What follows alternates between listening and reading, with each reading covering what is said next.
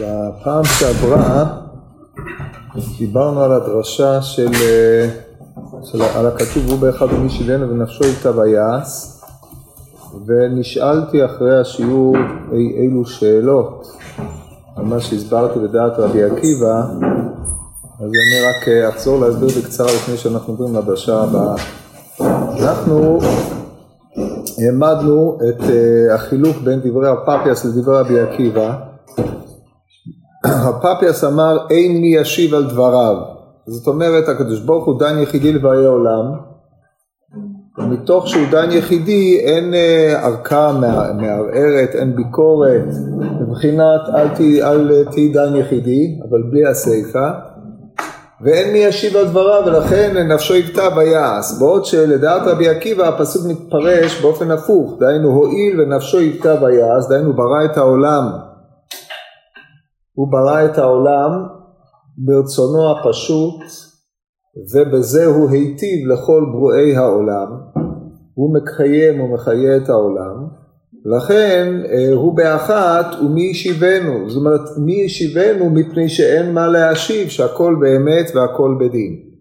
ואמרנו שיש פה שתי נקודות בחינה שונות, אם אנחנו מסתכלים על הדבר, על הנהגתו של הקדוש ברוך הוא, שהוא מעמיד את כל העולם, ומתוך כך כל דבריו הם באמת ודין, אלא שלפעמים נראים אילו עוולות בעולם.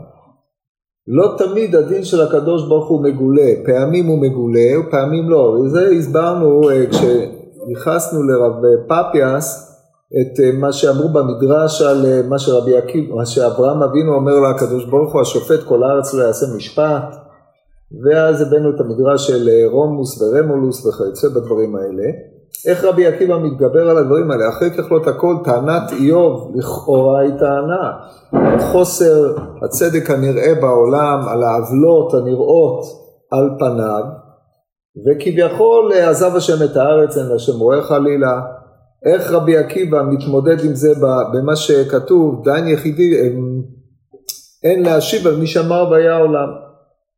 אז התשובה היא כזאת, קודם כל אנחנו צריכים לדעת שהנביאים כולם, כאשר עמדו והגנו על עם ישראל, או באו בפני הקדוש ברוך הוא כמו אליהו הנביא, שאמר ואתה הסיבות את ליבם אחורנית, או ירמיהו, ועוד נביאים שהגנו על ישראל, או משה רבינו עמד בפרץ לפניו להשיב חמתו מהשחית וטענו טענות.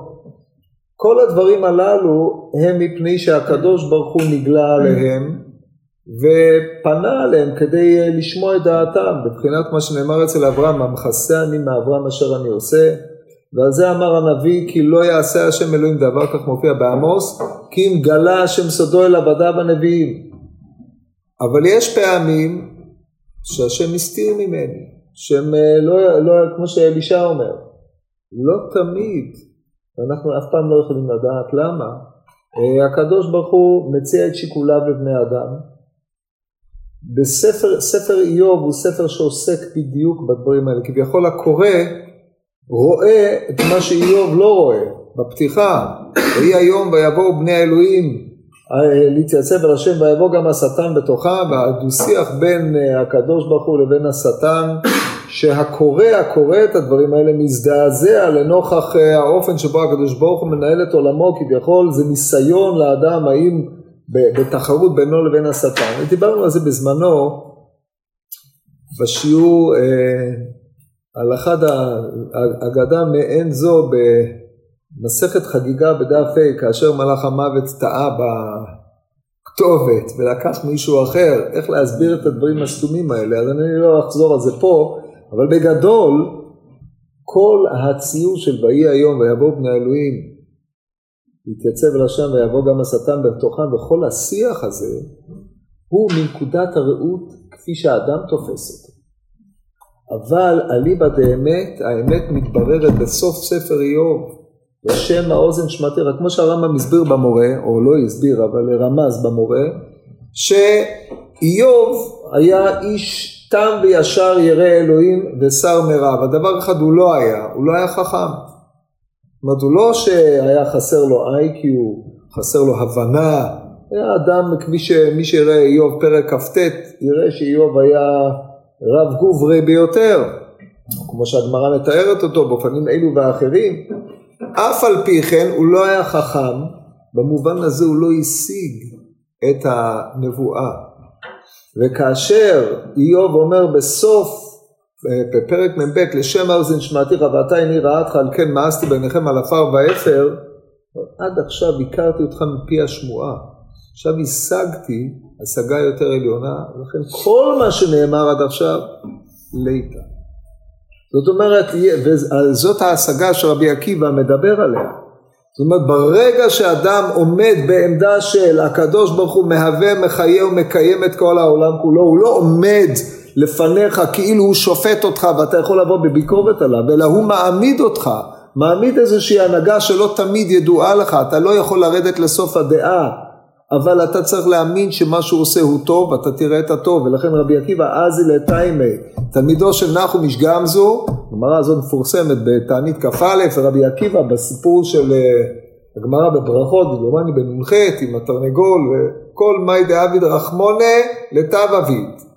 מי כמו רבי עקיבא יכול להגיד את זה, שסרקו את בשרו במסרקות של ברזל, ואף על פי כן באותו זמן הוא מקבל עליו עול מלכות שמיים, ואומר ואהבת את השם אלוקיך בכל לבבך ובכל נפשך ובכל מאודך, כל ימי הייתי משתוקק להגיע לפסוק זה, מתי יקיימנו? עכשיו הוא בא לידי לא יקיימנו, זה ראיית הטוב שהקדוש ברוך הוא מנהיג את עולמו, האדם הוא לא במרכז, המרכז של עולמו של רבי עקיבא זה ההנהגה האלוקית הטובה שבעולם, שהוא נדרש לראות את הטוב שבה. לא תמיד הדבר הזה מובן, לא זו בלבד שהוא לא מובן, אלא לפעמים נדרש מהאדם להתעלות מעל הצורך להכניס את הכל לתוך תבניות של מובנות, ולתלות את אמונו בקדוש ברוך הוא. כמו שאמרו, האמונה מתחילה במקום שמסתיים הדעת. אשר על כן זאת עמדתו של רבי עקיבא, שהוא ראה את הטוב, הוא ראה גם את הטוב שהקדוש ברוך הוא עושה כאשר הוא לוקח אותו בבחינת תאבוך עד מוות. זה היה רבי עקיבא, ודיברנו על זה בזמנו בשיעורים על רבי עקיבא, אז לכן גם על זה לא אכפול, אבל כל פנים אין פה שום קושי, עמדתו של רבי עקיבא היא עקיבא עם כל שיטתו. העמדה של פאפוס, של רב פאפיאס, היא העמדה של האדם החושב הפשוט, שכביכול העולם הזה הקדוש ברוך הוא צריך להתנהל בשקיפות מול האדם, כמו שאדם מצופה שיתנהל מול בוראו, צריך לתת דין וחשבון, השופט כל הארץ ויעשה משפט, ועוד אמירות כאלה שהן נכונות כאשר הקדוש ברוך הוא פונה אליך ומבקש ממך חוות דעת. כשהקדוש ברוך הוא מדבר אל הנביאים, הוא רוצה שהנביאים ילמדו זכות על עם ישראל.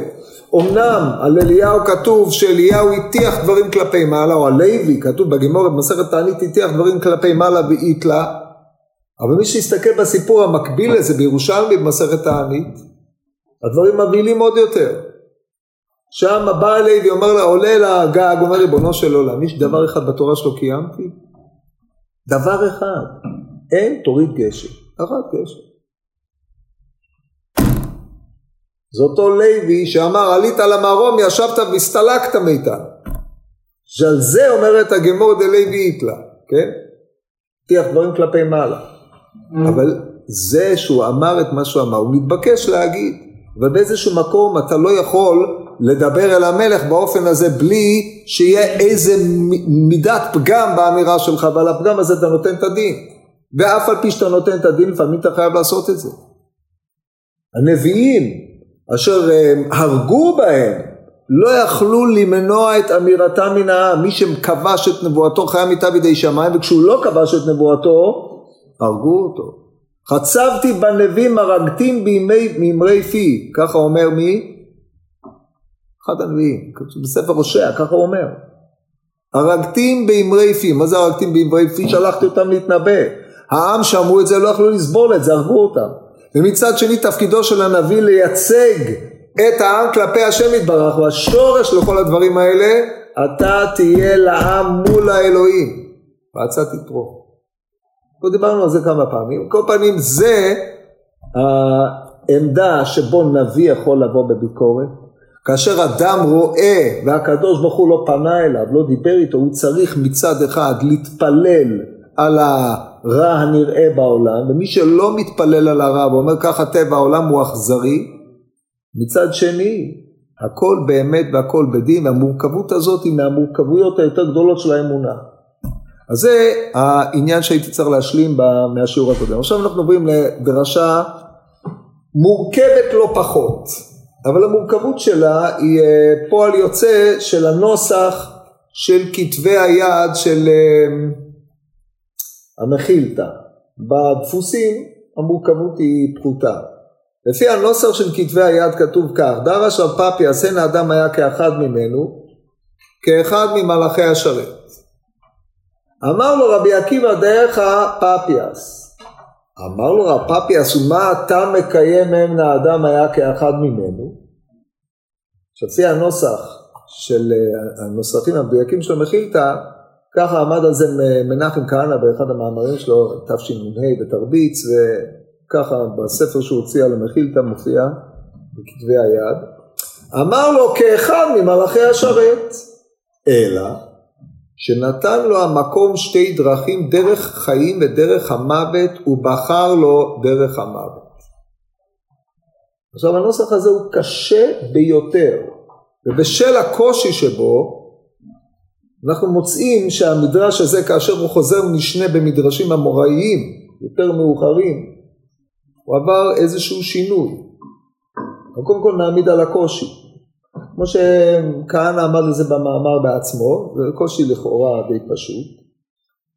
רב פאפיאס מפרש את הפסוק אין האדם היה כאחד ממנו, כאחד ממלאכי השרת. מבקר אותו רבי עקיבא על הקביעה הזאת, וחוזר בעצמו מפרש כאחד ממלאכי השרת, ומוסיף אלא שנתן לו המקום שתי דרכים, דרך חיים ודרך המוות, ובחר לו דרך המוות. עטו רב פאפיאס חולק על הדבר הזה, וכי אם לא יודע שיש בחירה, הבחירה אחת מהיסודות הגדולים, מה שקרוי העמוד ה-14 או העיקר ה-14 אצל הרמב"ם. הרי כולם יודעים שיש בחירה חופשית, או על כל פנים אין שום סיבה לייחס לרב פאפיאס תפיסות של העשריה או של המועטזילה או התפיסות הקדומות של הדטרמיניזם שאפיינו את כתות בית שני למיניהם. למה שנניח דבר כזה? יסוד התורה אומר הרמב"ם. אז אם רב פאפיאס לא חולק על העובדה שהקדוש ברוך הוא נתן לו שתי דרכים, שערי מקרא מלא דיבר הכתוב, ראה נתתי לפניך היום את החיים ואת הטוב ואת המוות ואת הרע בחרת בחיים, הוא פונה לכל אחד ואחד באמירה הזאת, ובפרט הרב פאפיאס, ואין שום סיבה שרב פאפיאס לא יניח שהפנייה הזאת שורשה בהוויית האדם הראשון. אך ממילא הוא שכל הספר של רבי עקיבא, רב פאפיאס לא חולק עליו, והרעישה של רבי עקיבא רב פאפיאס אמר בעצמו, אז מה אתה בא אליו בטענות? אז מה זה הדייך הפאפיאס הזה? זה פלא. טוב, אז עכשיו בואו נראה, לפני שננסה ליישב את המדרש על לשונו, נראה מה אירע למדרש הזה במדרשים קצת יותר מאוחרים. אז דבר ראשון, במכילתא דרשב"י, ומה שאני פה עושה זה חשוב, אתם צריכים לדעת את זה גם כשאתם מעיינים במדרש, לראות גלגוליו של מדרש קדום במדרשים מאוחרים, שהרי אחרי ככלות הכל הדרשנים המאוחרים גם הם פרשו את הדרשה הקדומה כפי שהם פרשו, אלא פעמים נטלו חירות לעצמם לעצב את הדרשה מחדש עד שפנים חדשות באו לכאן וקנו בשינוי. אבל לענייננו, אז המדרש עומד לעצמו. אנחנו תכף נראה דוגמאות מובהקות לדבר הזה כדי שתבינו איך דרכי המדרש עובדים. אז כל מדרש אתה צריך לדון אותו לעצמו, מאחר שאנחנו מייחסים חוכמה לחכמים ודנים במדרשים, אז כל מדרש אנחנו דנים אותו לעצמו.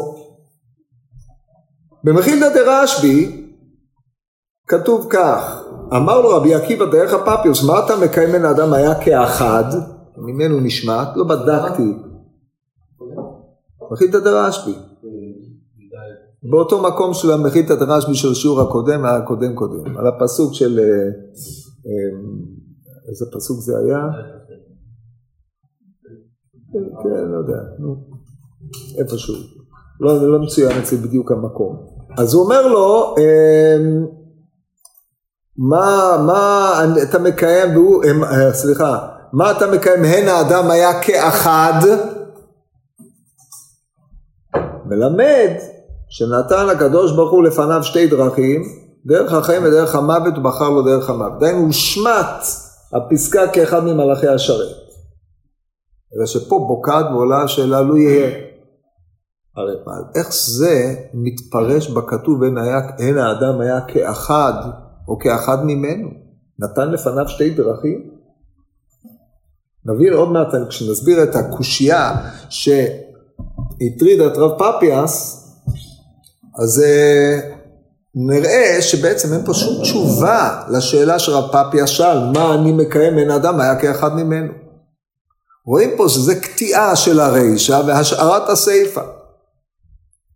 עכשיו המחילתא דרשב"י שיש לפנינו, היא מיוסדת על דרשות קדומות, אבל הוא בא לקוחה מהמדרש הגדול, מה שהוציאו מהמדרש הגדול, ועם מה שלא, מה שמופיע מכתבי היד, הוא גם כן כנראה מדרש קצת יותר מאוחר, כן? כמו שמי שאי פעם מסתכל על המחילתא דרשב"י, הוא בלול מדרשות דבר רבי עקיבא ועוד, אבל הוא בא אחרי המחילתא דרבי שמואל, ומי שערך אותו ראה את הקושי הזה, ופתר אותו בצורה די פשוטה, כמו שאתם יכולים לראות.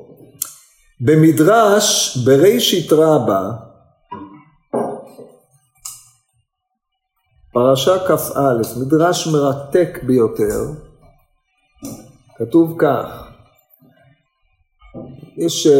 זה בפסקה השלישית דומני, דרש רב פפיאס, הן האדם היה כאחד ממנו, כאחד ממלאכי השרת. אמר לו רבי עקיבא, דייך פפיאס, אמר לו, מה את מקיים ממנו? בעוד שבמחילתא דרשב"י זה כאחד, לא ברור מה הבעיה בכאחד, מה אתה מקיים ממנו, שזאת הבעיה התיאולוגית הגדולה לכאורה שיש בפסוק הזה.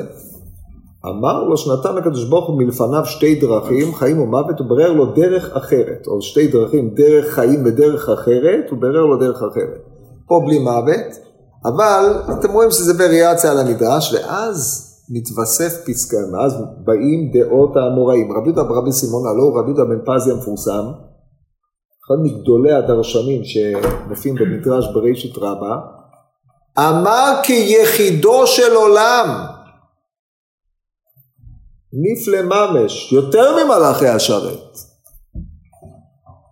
שמע ישראל השם אלוהינו השם אחד.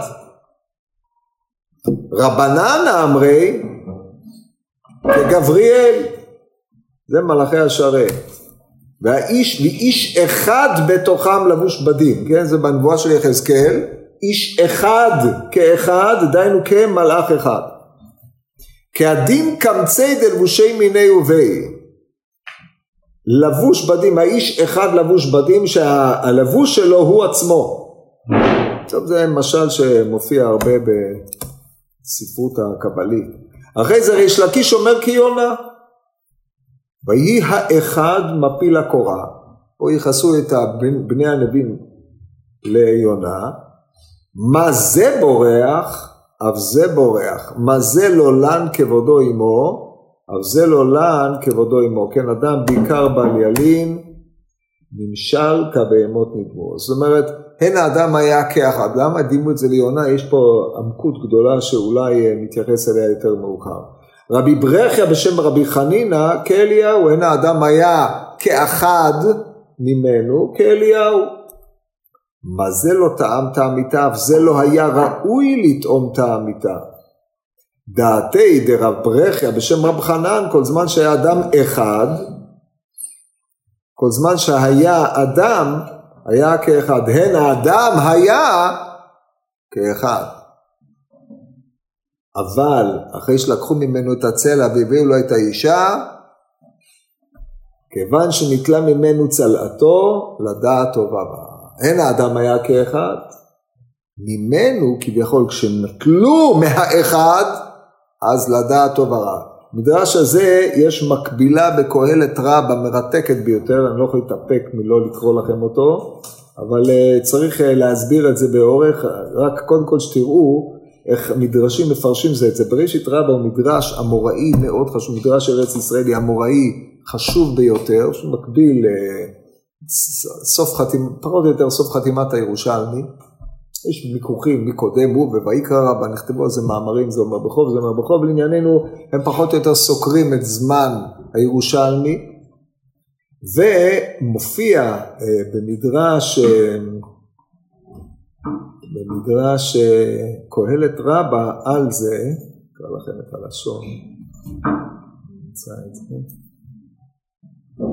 כן. כתוב בקהלת רבה בפרשה ז', לבד ראה זה מצאתי, אשר עשה אלוהים את האדם ישר, והם ביקשו חישבונות רבים, ישר היה, שנאמר עשה אלוהים את האדם ישר, הוא כתיב הן האדם היה כאחד ממנו, כאחד ממלאכי השרת.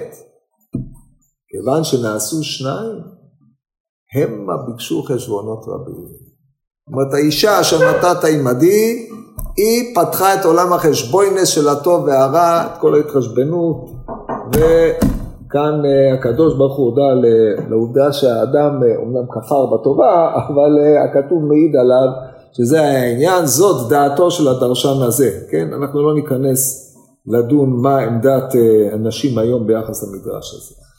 טוב, אז זה המדרש השני שרציתי לומר לכם. אז אתם רואים, בינתיים אנחנו שומרים עדיין על התבנית הבסיסית שרב פאפיאס אומר כמלאכי השרת, ורבי עקיבא שומר על הסיפה של דבריו, הקדוש ברוך הוא נתן לפניו שתי דרכים, והנה במדרש שיר השירים רבה, שגם הוא מדרש ארץ ישראלי מובהק, קצת יותר מאוחר, בפרשה א', זה כבר דיברנו על מדרש הזה בעבר, דרש רב פאפיאס, הן האדם היה כאחד ממנו, כיחידו של עולם.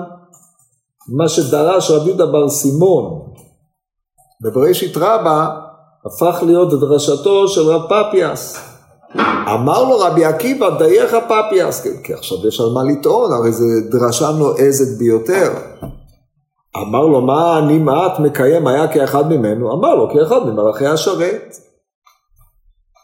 זאת אומרת, מה שהוא טען קודם ועליו ישיב רבי עקיבא, הפך להיות דברי רבי עקיבא עצמו.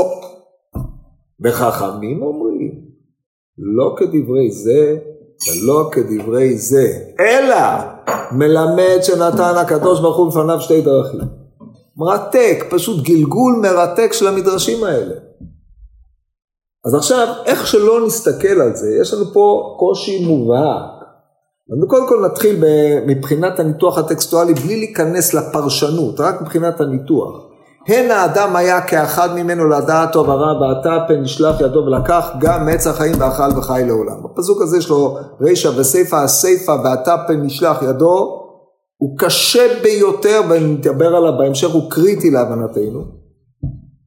ועמדת רב פאפיאס. מה הקושי שהתמודד איתו רב פאפיאס? הן האדם היה כאחד ממנו. ממי? זה הפיסוק, זה פיסוק התענים. הן האדם היה כאחד ממנו. ממי? כאחד ממי. אומר הפאפיאס, הן האדם היה כאחד ממלאכי השרת. לדעת טוב ורע. זאת אומרת, כדרך שפמליה של מעלה יודעת טוב ורע, מנהיגה את העולם מתוך ידיעת הטוב והרע, על פי הוראת האל יתברך, כן, כי זו פמליה של מעלה, זה ממנו, כביכול הקדוש ברוך הוא כלול בפמליה של מעלה, האדם גם היה כאחד ממנו, לדעת טוב ורע, זה דרשתו של רב פאפיאס, זה להסביר את כאחד ממנו, ממי, על מה הקדוש ברוך הוא, למי הוא מייחס את האדם, אומר רבי עקיבא, דייך פאפיאס, איך אתה לכאורה, איך אתה יכול לכלול אדם, קרוץ חומר, ילוד אישה היום כאן ומחר בקבר, ובפרט אחרי החטא, כאחד ממנו, כאחד ממלאכי השרת. אז אם נניח שהבעיה של רב פאפיאס היא כאחד ממנו, ורבי עקיבא בא להציב אלטרנטיבה, לא יכול להיות שהאלטרנטיבה היא נתן לפניו שתי דרכים. זה לא מסביר לא את הכאחד ולא ממנו. עכשיו יש קריאה אחרת בפסוק.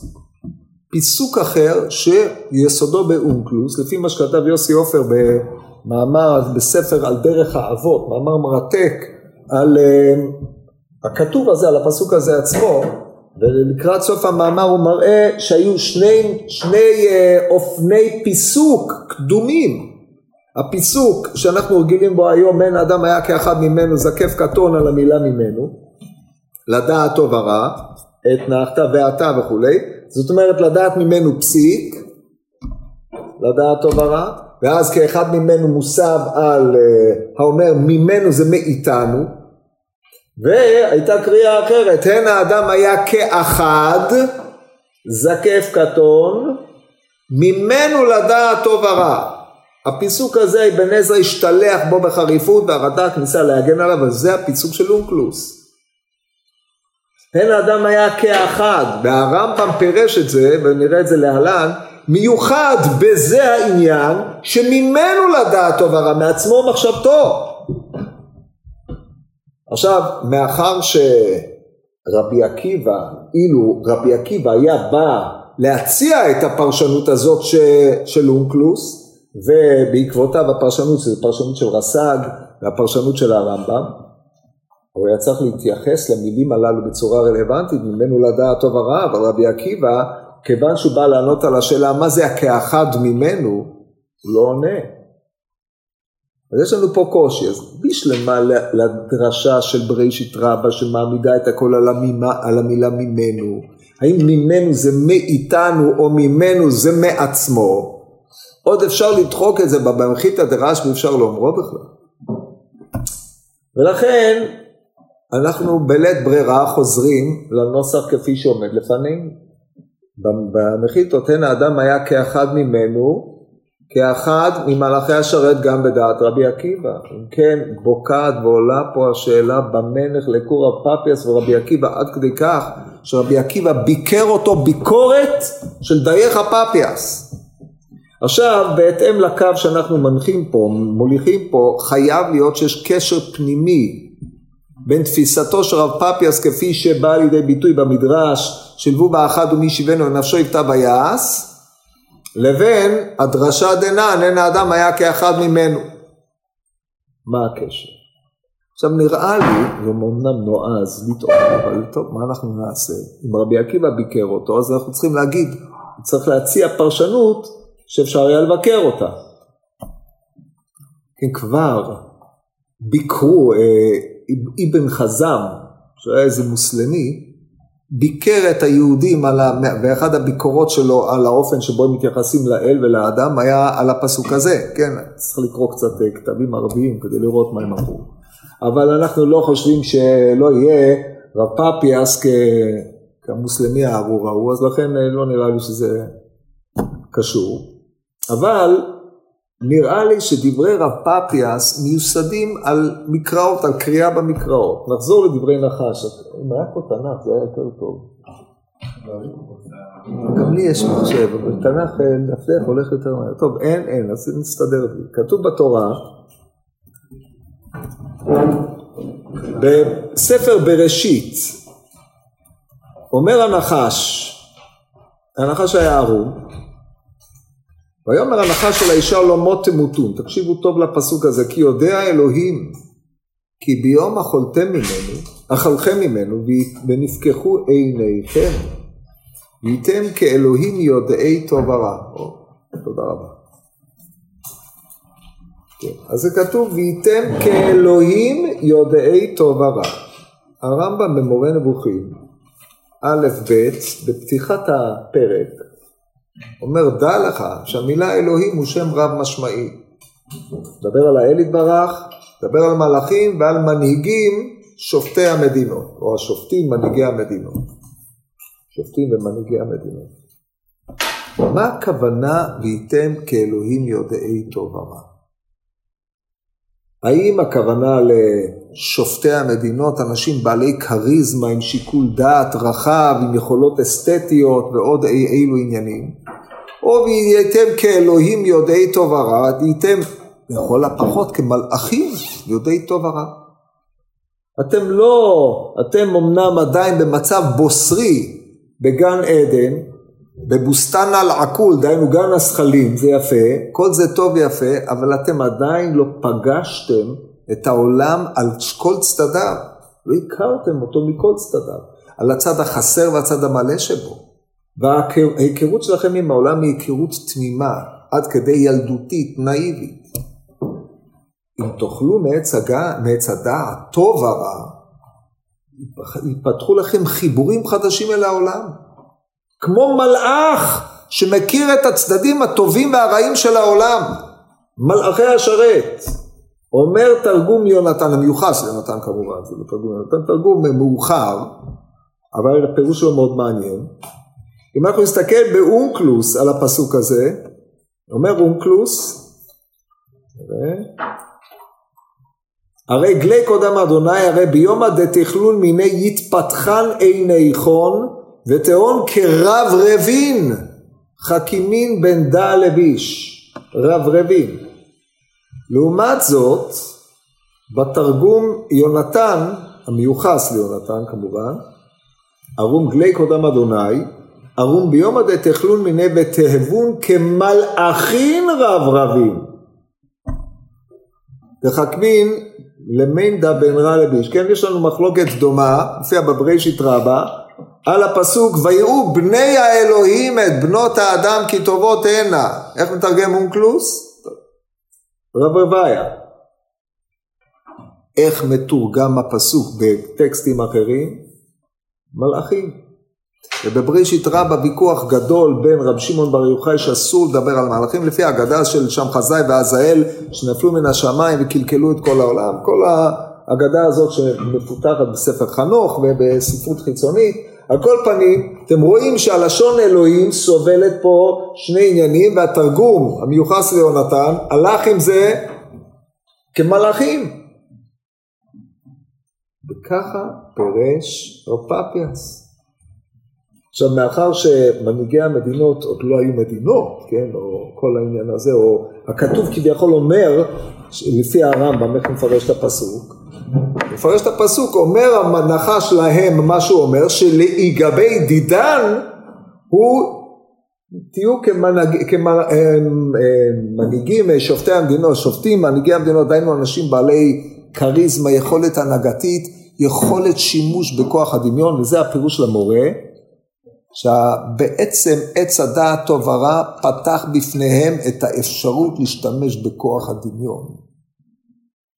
לא רק בשכל.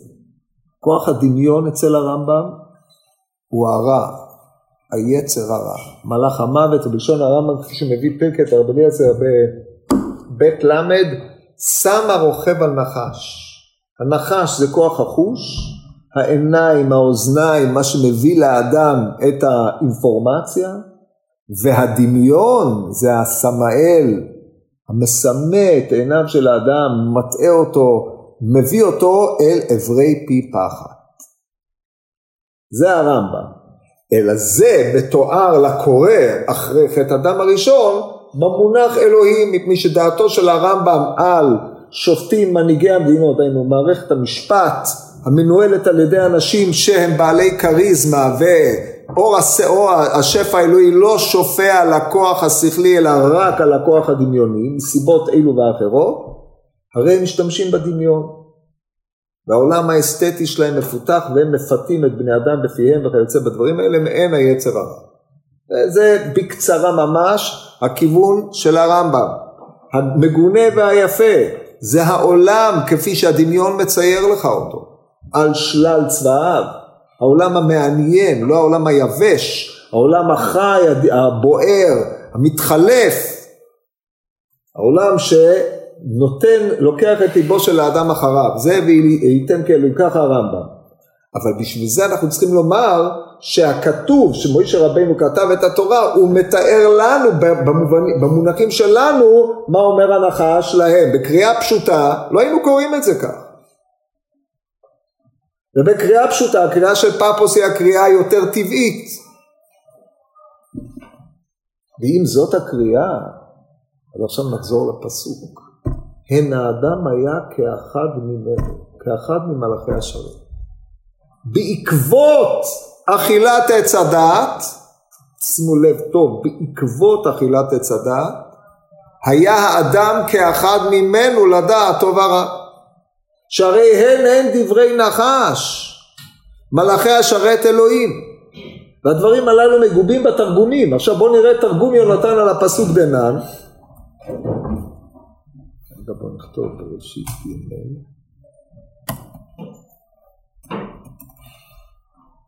אומר תרגום יונתן, אז היא לשיטתי כמובן,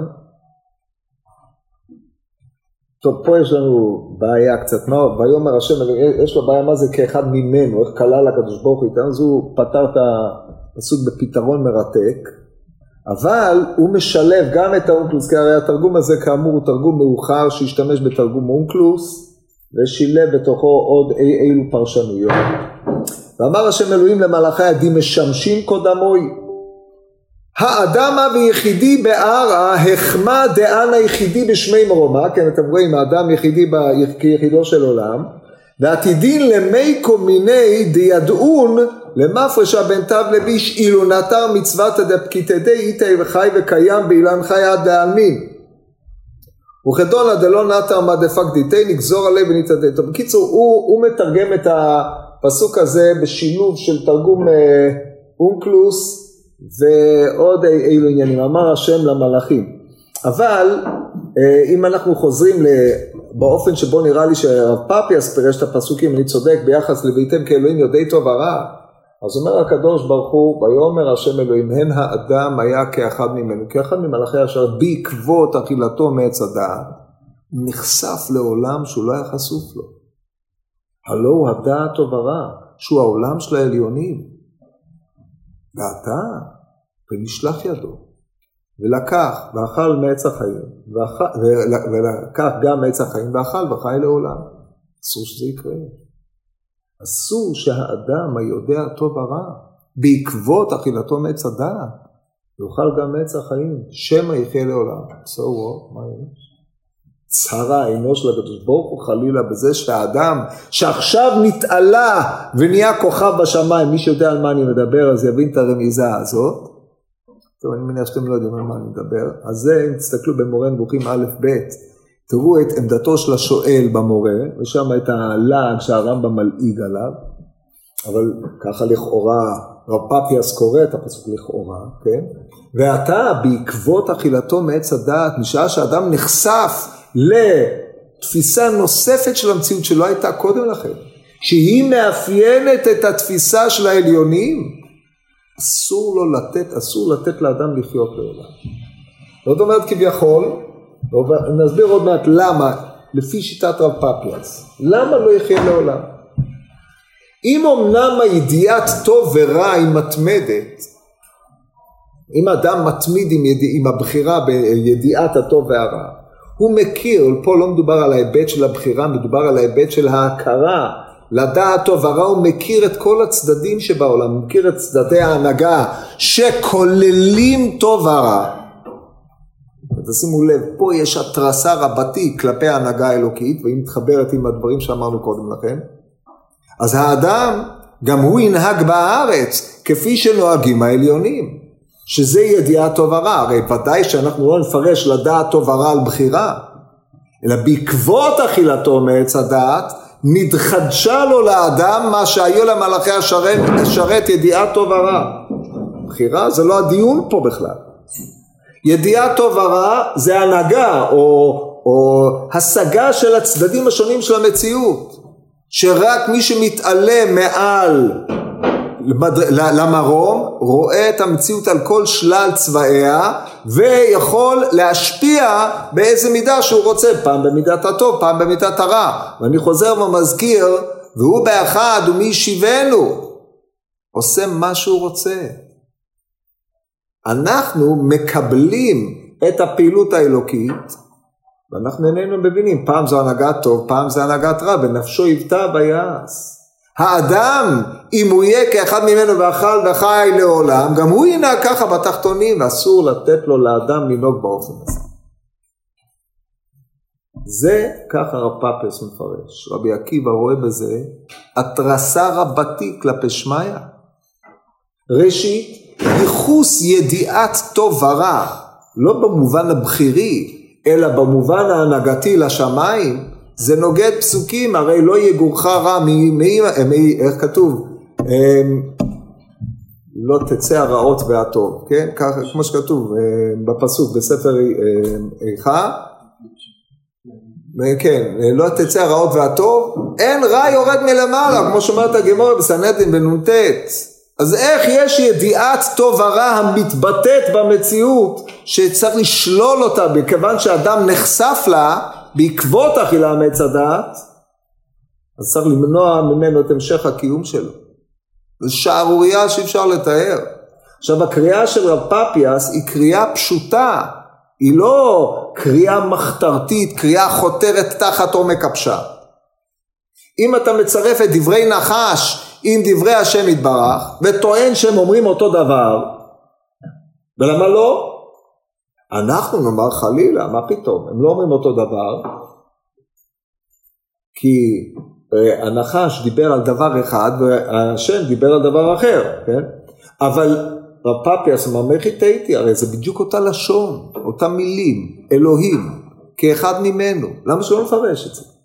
אבל אם אנחנו נפרש את זה, מה שעולה מפה זה א', בעקבות החטא נתעלה, נפתחה בפני האדם, נפתח בפני האדם עולם שהוא לא הכיר, לא בחירה, תשימו לב, לא כפי שפרשו המפרשים בחירה, בשום אופן לא. ידיעת הטוב והרע היא השגת או מבט נוסף על העולם, מבט אחר על העולם, שלא יפיין את המבט שלו בגן עדן. שאם הוא ימשיך להיות איתו בגן עדן כאחד ממלאכי השרת, אז נפרצה החומה בין העליונים לתחתונים. בגלל שהאדם מרע, נפתח בפניו עולם שהוא לא היה אמור להיחשף אליו, לכן הוא צריך למות. זה בקצרה טענת רב פאפיאס. זאת אומרת, וזה טענה תיאולוגית עמוקה, האדם, אנחנו יודעים, אלמלא ניתנה רשות לעין לראות, אין היא יכולה לעמוד מפני המזיקים. אתם שמעתם על הגמרא הזאת? כולם לומדים את זה, זה גמרא שכולם שואלים ממנה לחתול, השחור בן שחור, גמרא. אלמלא ניתנה לעין לרשות לראות, האדם צריך להיות מוגבל במבט שלו, מפני שאם הוא היה רואה את כל מה שיש, הוא לא יכול היה לעמוד, היה משתגע. לכן צריך באיזשהו מקום להניח כפו עליו ומייתו, כמו שכתוב, החור והקדם צרתני ותשת עלי כפיך. האדם מסוף העולם הצופו היה, עד שהניח הקדוש ברוך הוא כפו עליו ומייתו. ותשת עלי כפיך. האדם שנחשף לסודות האלוהיים לא יכול להתקיים לאורך זמן, הוא חייב למות. וברגע שהוא חייב למות, יוצא שכל ענייני החיים שלו הופכים להיות לשרידות. אתה צריך לברוח מן המוות. המוות רודף אותך באופן בלתי מודע כל חייך, עד שהוא משיג אותך, ואין לך הימלטות ממנו. ולכן כל החיים שלך סובבים סביב שאלת חיים מוות. ובאור הזה אתה דן את העולם, ואתה לא נחשף לכל הסודות האלוקיים של הטוב והרע.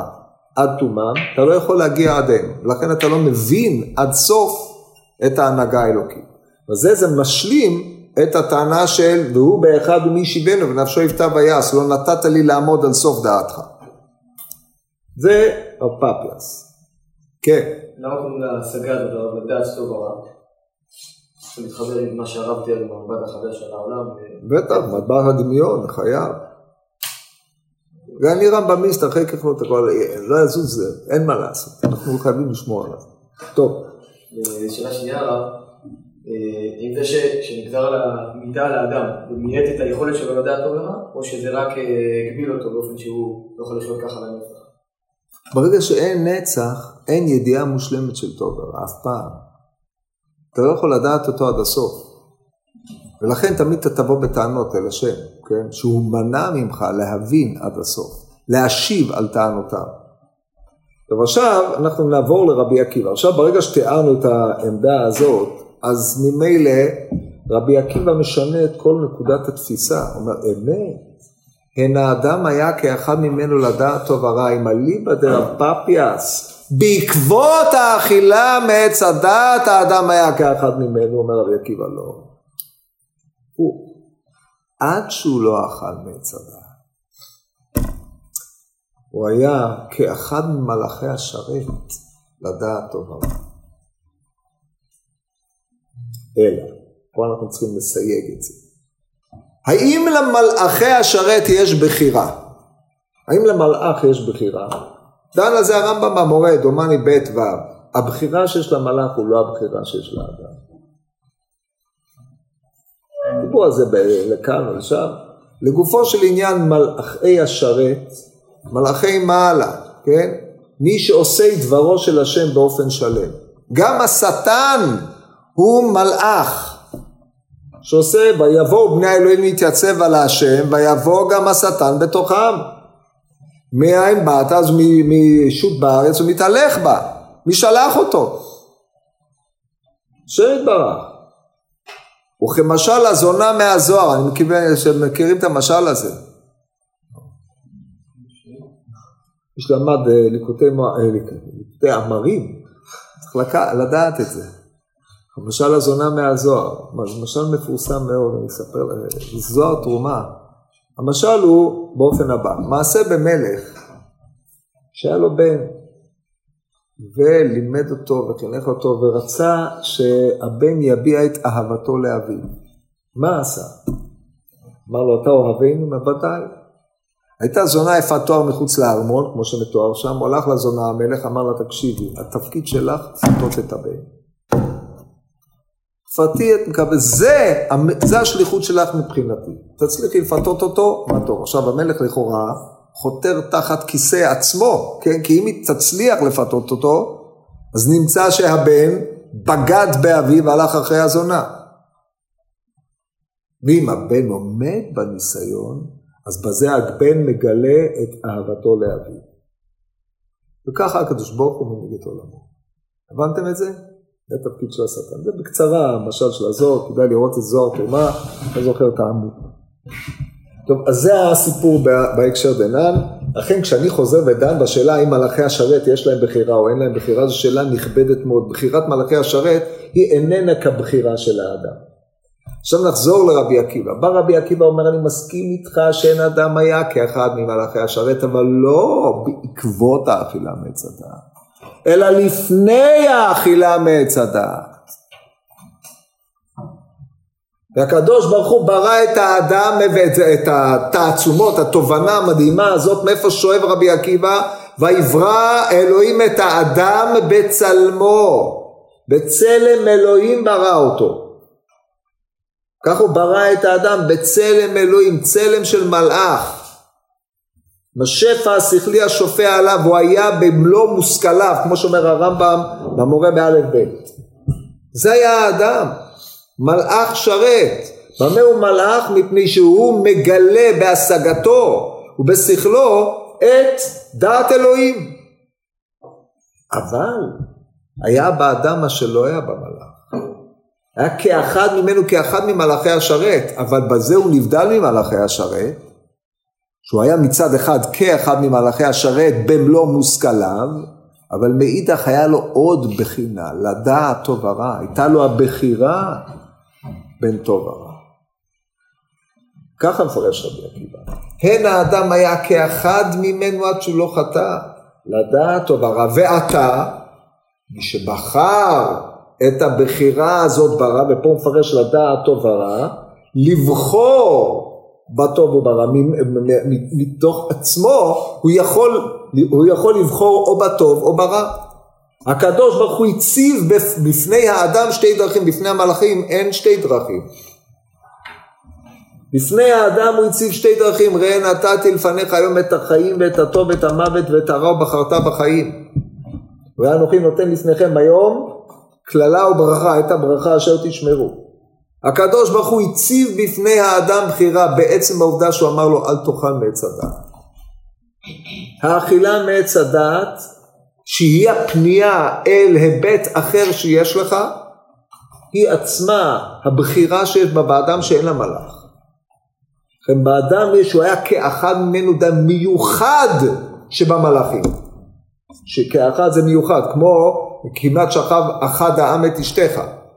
אחד ממנו אחד מיוחד שבמלאכים. שיש בו את הבחירה. שהרי ידוע בפנימיות, לפי חכמי הקבלה ועוד, שהבחירה היא מה שמעמידה את האדם מעל המלאך. בניגוד לעמדת הרמב"ם ובן עזרא ועוד, שהאדם הוא נחות מהמלאך, אבל פה מעל המלאך. והאדם בחר ועתה, בעקבות בחירתו של האדם, ונשלח ידו, ואכל ולקח גם מצחם, ואכל וחי לעולם. זה מה שאומר רבי עקיבא. אלא מלמד שנתן, רק שנייה, אומר רבי עקיבא, כי יחד ממלאכי השרת, אלא שנתן לו המקום שתי דרכים, הדרך החיים ודרך המוות. זה האפיון המיוחד של כאחד ממנו, כאחד ממלאכי השרת, אבל בניגוד למלאכי השרת אצל האדם יש בחירה לדעת טובה. ומה קרה? האדם בחר בדרך המוות.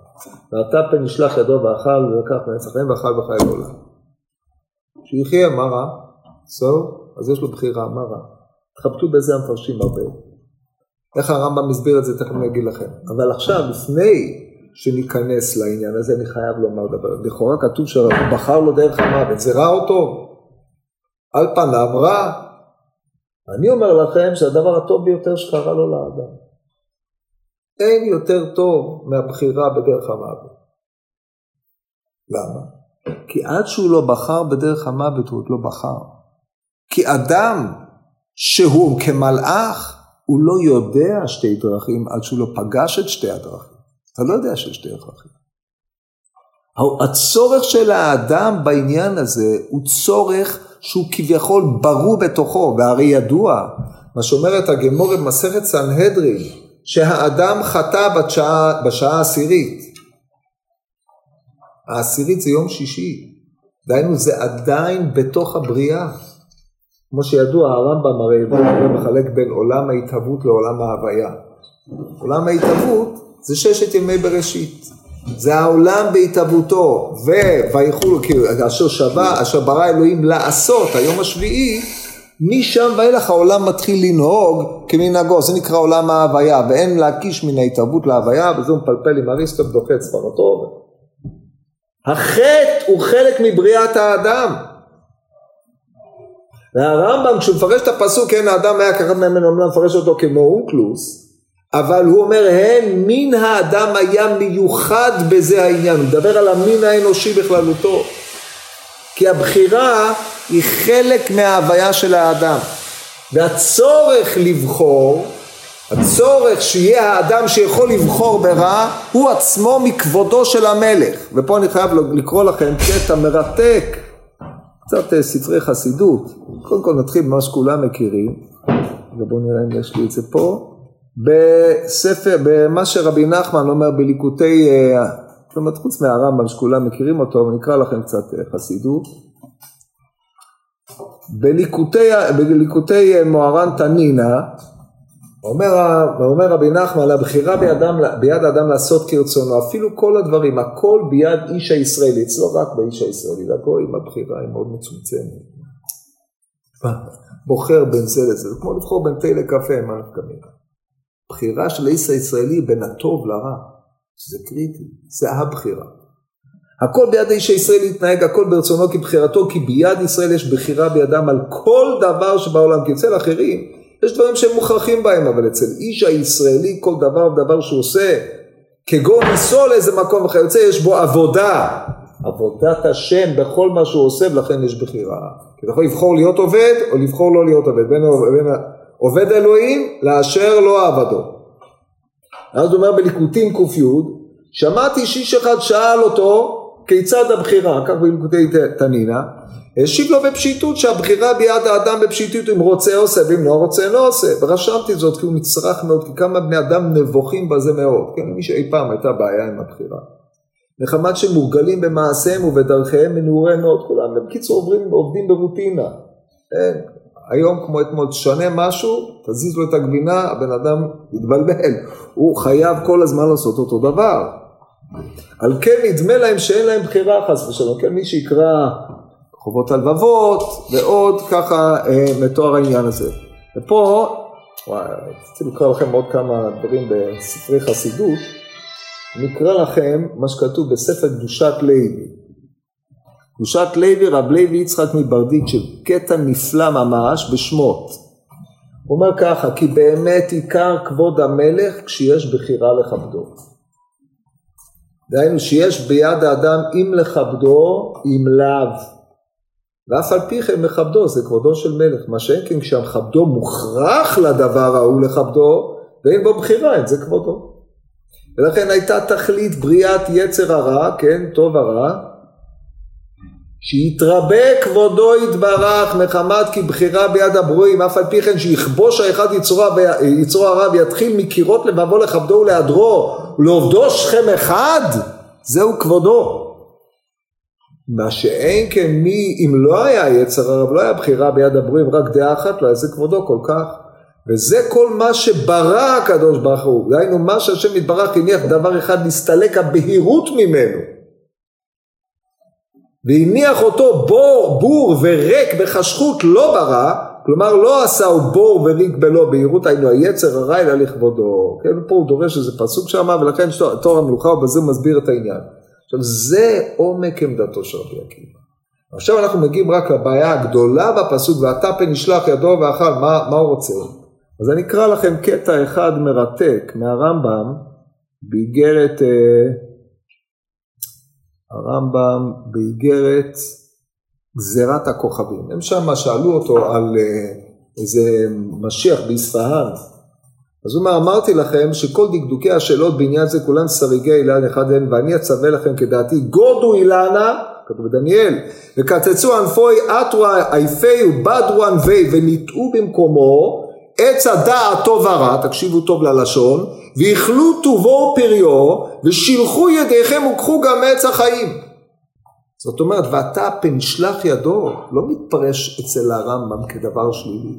הלוואי שישלח ידו, שהרי אצל הרמב"ם עץ החיים, זאת התורה, ככה כתוב בד' בפרחות תשובה, זאת התורה עץ החיים היא, כל היודו, כל העושה, כל הכתוב בו ויודו, דעה גמורה נכונה, זוכה בו לחיי העולם הבא. לכן אצל הרמב"ם פן ישלח ידו הוא לא הזהרה, כמו ישמר פן בעל, אלא להפך, אפשר שישלח ידו. זאת אומרת, הקדוש ברוך הוא בגירושו מן הגן עדן, הוא מאפשר לו את זכייה בעץ החיים. את ההמשך נמשיך בעזרת השם פעם הבאה.